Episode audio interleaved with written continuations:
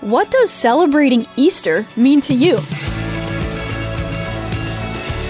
Hey there, Emily here, and this is Unlocked, your daily key to unlocking God's Word in your life. I love all holidays, but there is something extra special about Easter Sunday. Maybe you feel that way too, or maybe you don't. Why is Easter so special anyway? It's what our devotion is about today. It's called What Does Easter Mean? and it was written by Taylor Ising. The older I get, the more I love Easter. And not just because of the chocolate, although chocolate is amazing, but because I've started to understand more about the meaning of Easter. Because the truth is, without the event we celebrate on Easter, there is no Christianity. Without Easter, our faith is pointless. Without Easter, we have no hope. At Easter, we celebrate the resurrection of Jesus. Let me say that again. At Easter, we celebrate the resurrection of Jesus.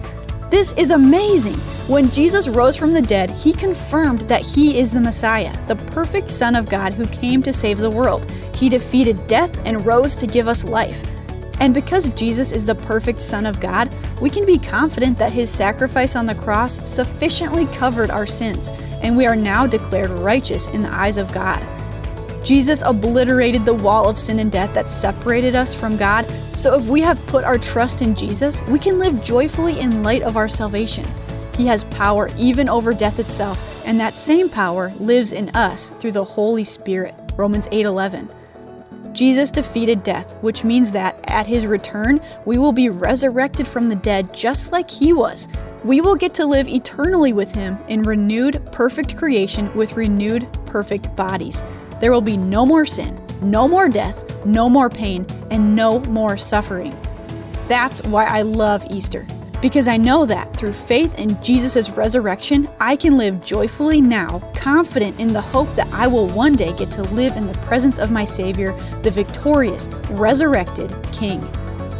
1 Corinthians 15 14 says, And if Christ has not been raised, then all of our preaching is useless, and your faith is useless. So let's talk about this.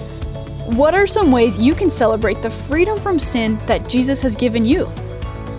How does knowing that Jesus will return to resurrect his people and free them from sin and death forever change the way you live now? Spend some time celebrating our risen Savior with your brothers and sisters in Christ today. And I also encourage you to do some more reading about what Easter means, maybe even at the Easter table with your family or friends. Check out Matthew 28, 1 through 10, and 1 Corinthians 15 to keep God's Word alive in your life.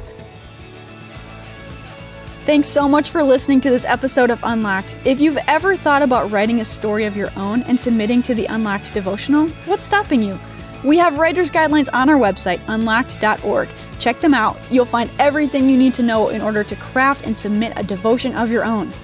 And happy Easter to you, my brother or sister. I'm celebrating this wonderful, joyous day with you. Maybe not in person, but that is the beauty of the family of God. Until next time, I am Emily, encouraging you to live your life unlocked, opening the door to God in your life.